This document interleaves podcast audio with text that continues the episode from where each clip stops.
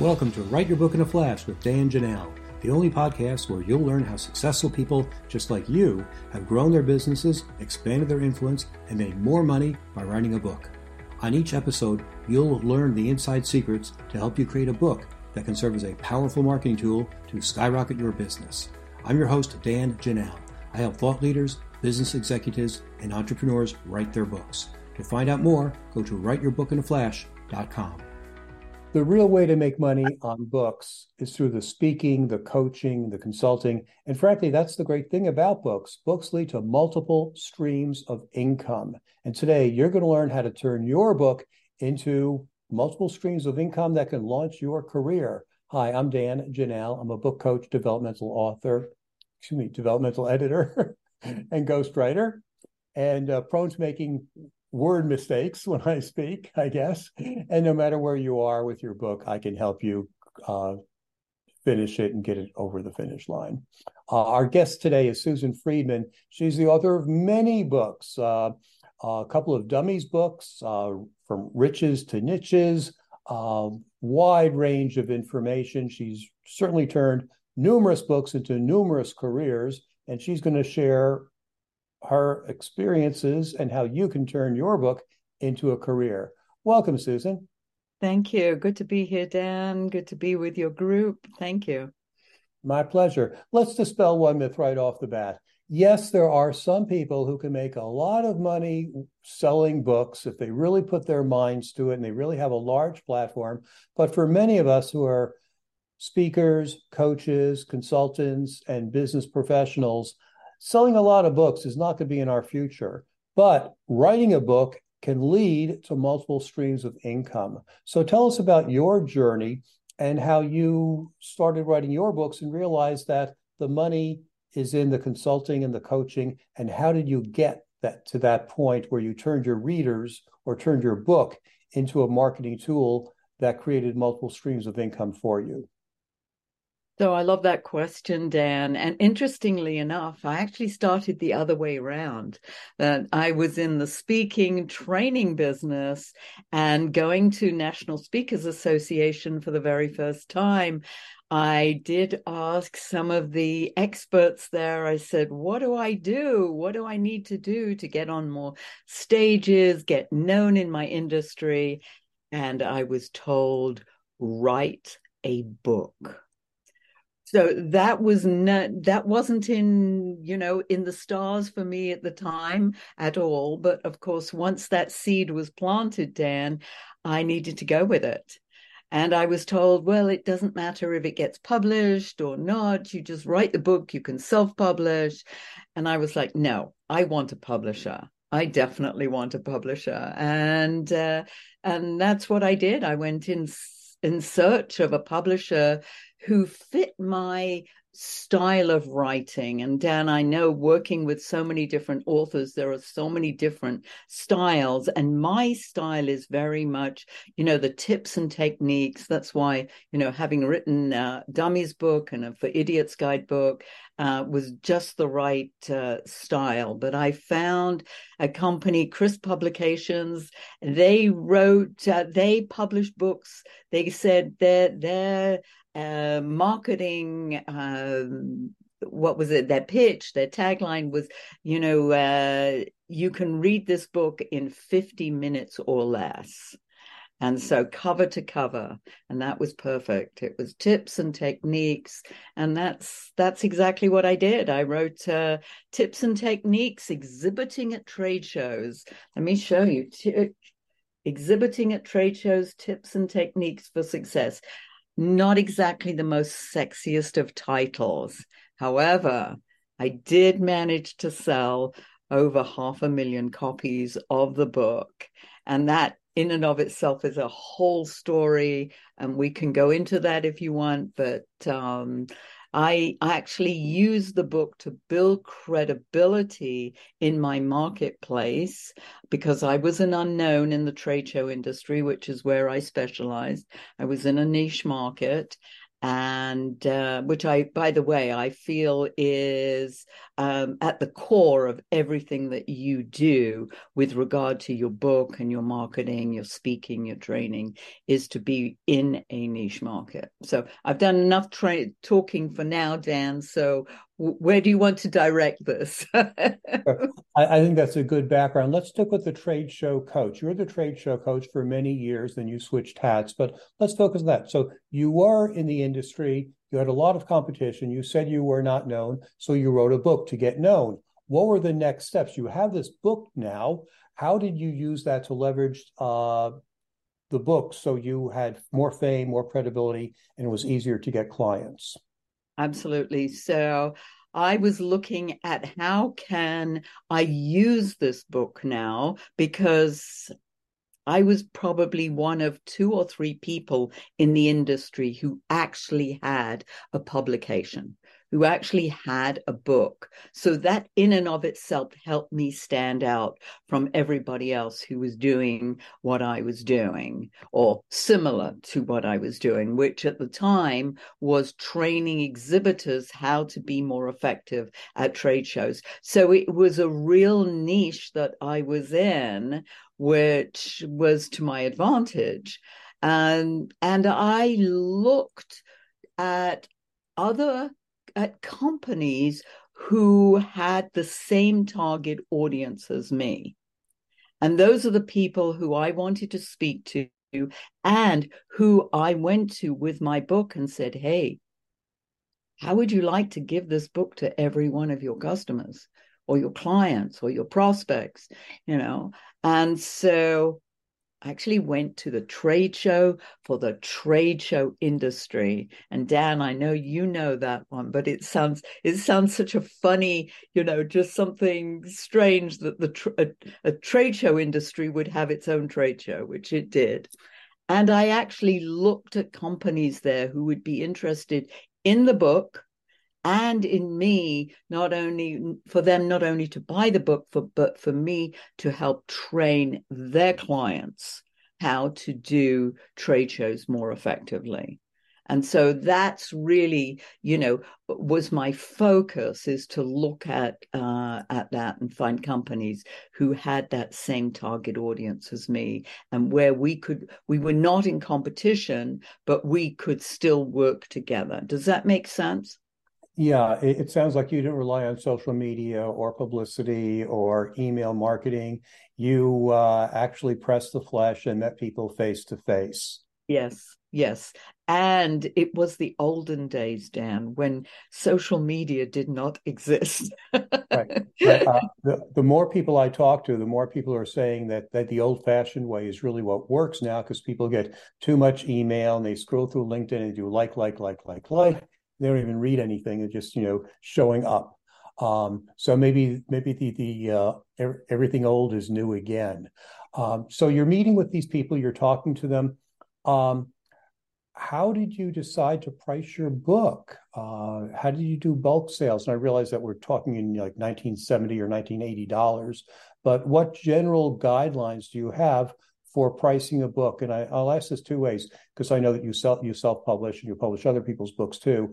So there's a different economic model there. But Chris Publications, they want to make money. So you couldn't offer the book at a ridiculously low price because you weren't the publisher. How did you figure out how to price your book for bulk sales? Actually, they dictated that. Oh. However, you know, as you rightly said, I have my own publishing company and I work with nonfiction authors, and our focus is very much on the marketing side of how can they sell their books in bulk. And then we're looking at, well, you know, if you sell, let's say, a softcover book for $19.99, which is sort of rule of thumb, very average, what's it cost per unit? What do you want to make on each book? Are you selling 100 or are you selling 1,000? So depending on your numbers, you would look at what would be, where could you start making some money on this? When you start in the thousands, you can afford to make less per book, and it's going to cost you less to print larger quantities than it is obviously for the smaller quantities. So again, there's looking at the economics on that. And when you self-publish, or when you the way our model at Aviva Publishing works, you actually keep the profits of your book, everything that you, so you can determine the price you want to sell it at. Yeah, I remember when I made my first bulk sale of my first book, How to Publicize High-Tech Products and Services, it was quite a shock to me. I was actually at an editor's day for Macworld Magazine, which is basically where they bring in lots of companies and PR people, and you demonstrate your products to the editors. And they have a nice buffet lunch in the middle. So I was staying on the buffet line, and the guy in front of me said, what do you do? And I said, I'm a PR guy, and I wrote this book called How to Publicize High-Tech Products and Services. I said, what do you do? He said, well, I'm the publisher of Macworld Magazine. How much did it cost you to make your book? And I said, $6. And he said, how much you sell it for? I said, $49. He said, I'll give you $7 for 1,000 of them. And I thought, wait a second, it costs $49. He said, I know, but you're going to want to move 1,000 copies of your book out of your garage, make a quick $1,000, reduce your cost of printing, and I'm going to give the book to my advertising people, and they're going to give the book to 1,000 different companies in Silicon Valley, and you're going to become famous overnight. Do we have a deal? I said, yeah, I think we have a deal. This was a no-brainer. That was one of those no-brainers. Right. But it also taught me the difference between don't get married to your list price, because there's money to be made in other ways, and there are other ways to benefit as well from your book. So let's talk about some other ways of multiple streams of income from either that book or other books. Obviously, you turned it into speaking engagements, you turned it into coaching and training. Were there other ways to make money from your book? Well, courses. I mean, online courses now are the big thing. And, your book, you can cut, dice, and slice your book in many different ways, and just realize there is so much material, from the articles, you can turn them into mini books. What I've done in the past is I've got them here somewhere. I put everything in my hand. I took chapters of my book and I created, smaller booklets. And these I could give away, or I could sell as a bundle. So I always like to look at how can you cut, slice, and dice your book in as many different ways as you can. But you mentioned, to make money with your book, speaking, training, coaching, and creating those online courses as well now. Those are ways that you're going to make money with your book. I just attended Amy Porterfield's session on digital courses, and she's selling one course and she's making thousands of dollars with just one course. So it doesn't mean that you have to have lots of different courses. You can have one, a starter course, or you can have a signature course, or she calls it a spotlight course. You can have lots of different types of courses, which you could do live, and then you can record it and then sell the recordings. There's so many different ways in which you can do this. So yes, it's just a matter of who's your market, what do they need, and how can you give them the information that they need in the best possible way, not only for you, but also obviously for them, because it's all about what they need. Right. And people learn in so many different ways. Some people learn by reading, some people listen by audiobooks, some people by the experiential of work. Exactly. The options now are just incredible. I mean, that we've got the, you know, the audio version. For instance, I've just been talking to a company about doing audio books using AI, and they sound so good that even, you know, Audible, you know, can't tell the difference.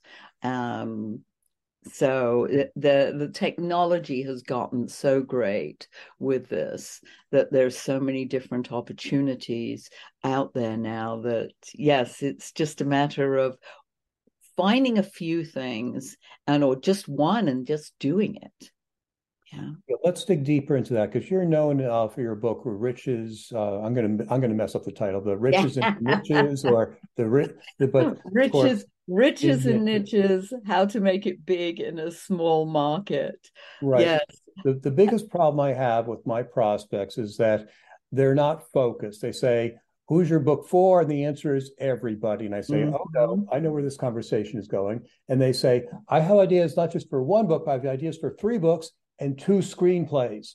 And I say, okay, they're not focused. Susan, can you spend a few minutes talking to us about the importance of being focused and finding your niche, and actually some how-to steps to think that you think you've narrowed your niche? No, you haven't, until you've asked these questions that micromanage it down. Because you did trade shows, and I don't know if you trade shows in a specific niche or a specific market, but you know, tell us about that. How can we really get ultra focused on our market?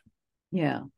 So this is the one thing that when authors come to me, like when they come to you, I mean, the first thing I say is, you know, who's your market and what do you want the book to do for you?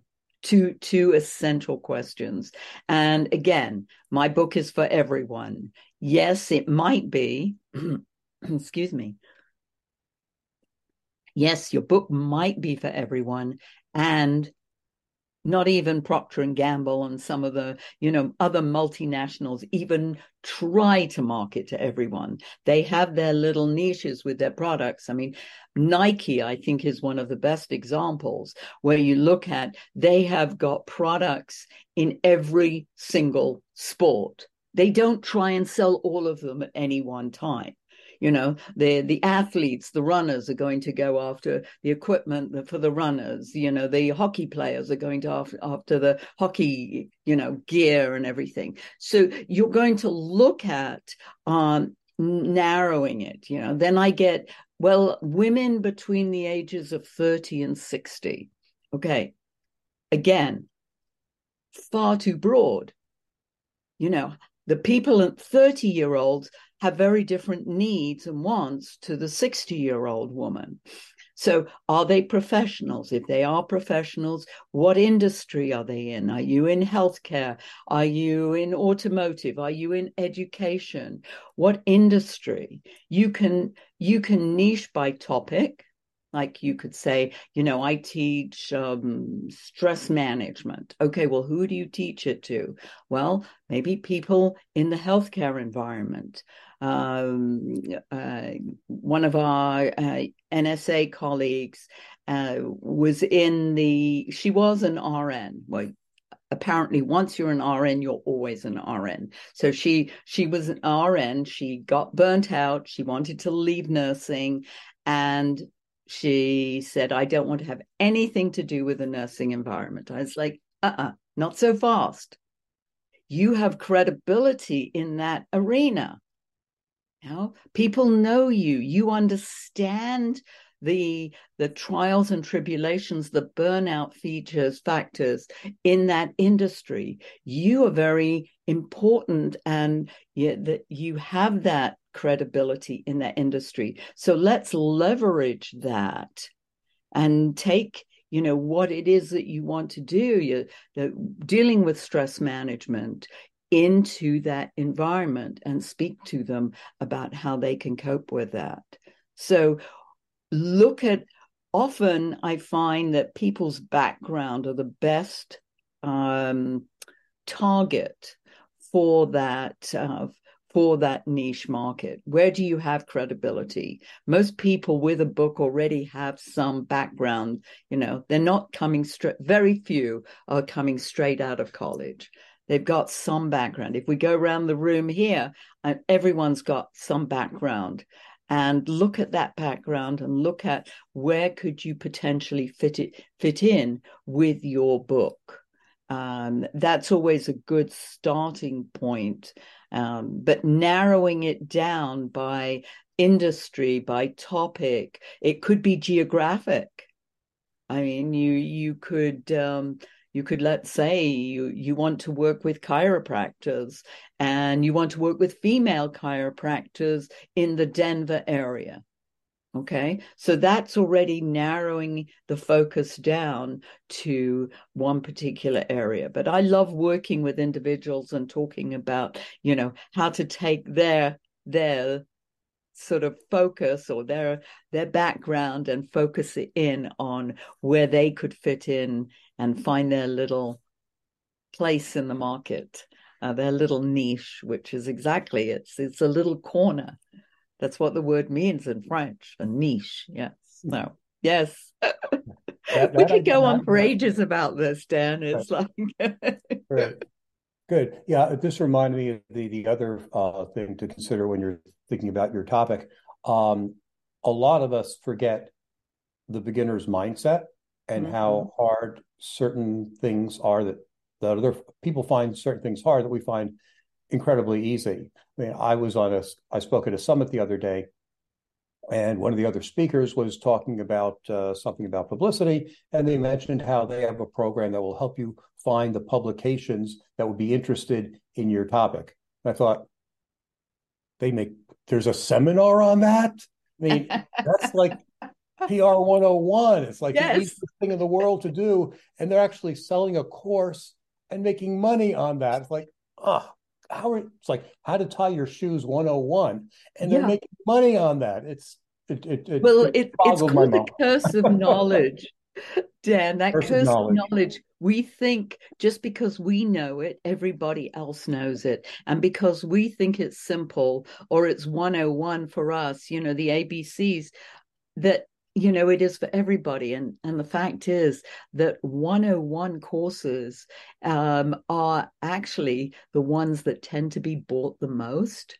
I mean that's why I actually love, you know, the Dummies series, and where, you know, I just republished, and that's another story, but you know, Dummies, their whole premise is literally, you know, giving you the basics of every single industry, every single topic, not industry, but topic. They take a topic, and I mean, you know, if you ever look at a table of contents of a Dummies book, it like goes into every single detail. It's beautiful.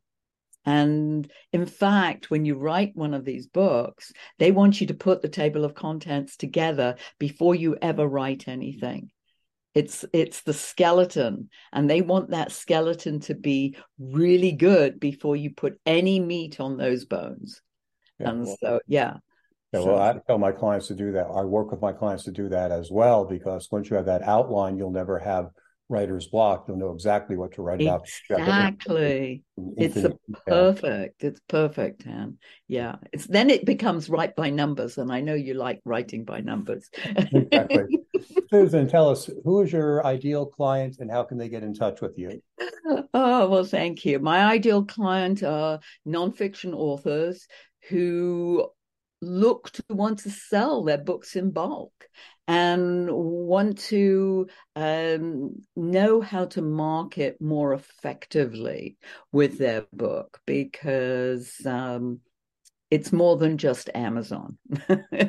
There's a lot more out there, and looking at non-traditional ways of finding where there are markets, where there are pockets for your book. And I would love to offer your listeners a 20-minute brainstorming session with me where we can look into, you know, finding the right niche for yourselves, and what a good marketing plan might look like for you.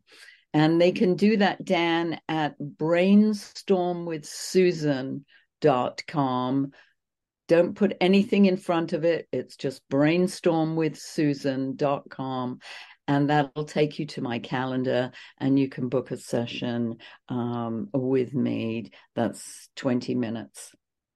Fantastic. Thanks for making that offer. And thanks to everyone for listening to our podcast. You can find 200 other episodes. I think, Susan, you are episode number 200. Congratulations. Oh, wow. I love it. It's great. Thank you. So lots of information on YouTube to help you write and market your book in a flash. Thank you for joining us. Thank you for listening to the Write Your Book in a Flash podcast with Dan Janal, the only podcast that shows you exactly how people just like you have built their businesses by writing a book. If you'd like to write your book but don't know where to start, you can find great information at writeyourbookinaflash.com. If you're ready to take your next step to write the book that can transform your business, I invite you to schedule a free, no-obligation consulting call with me by going to writeyourbookinaflash.com. We'll be back next week with another insightful interview to help you become a top business leader.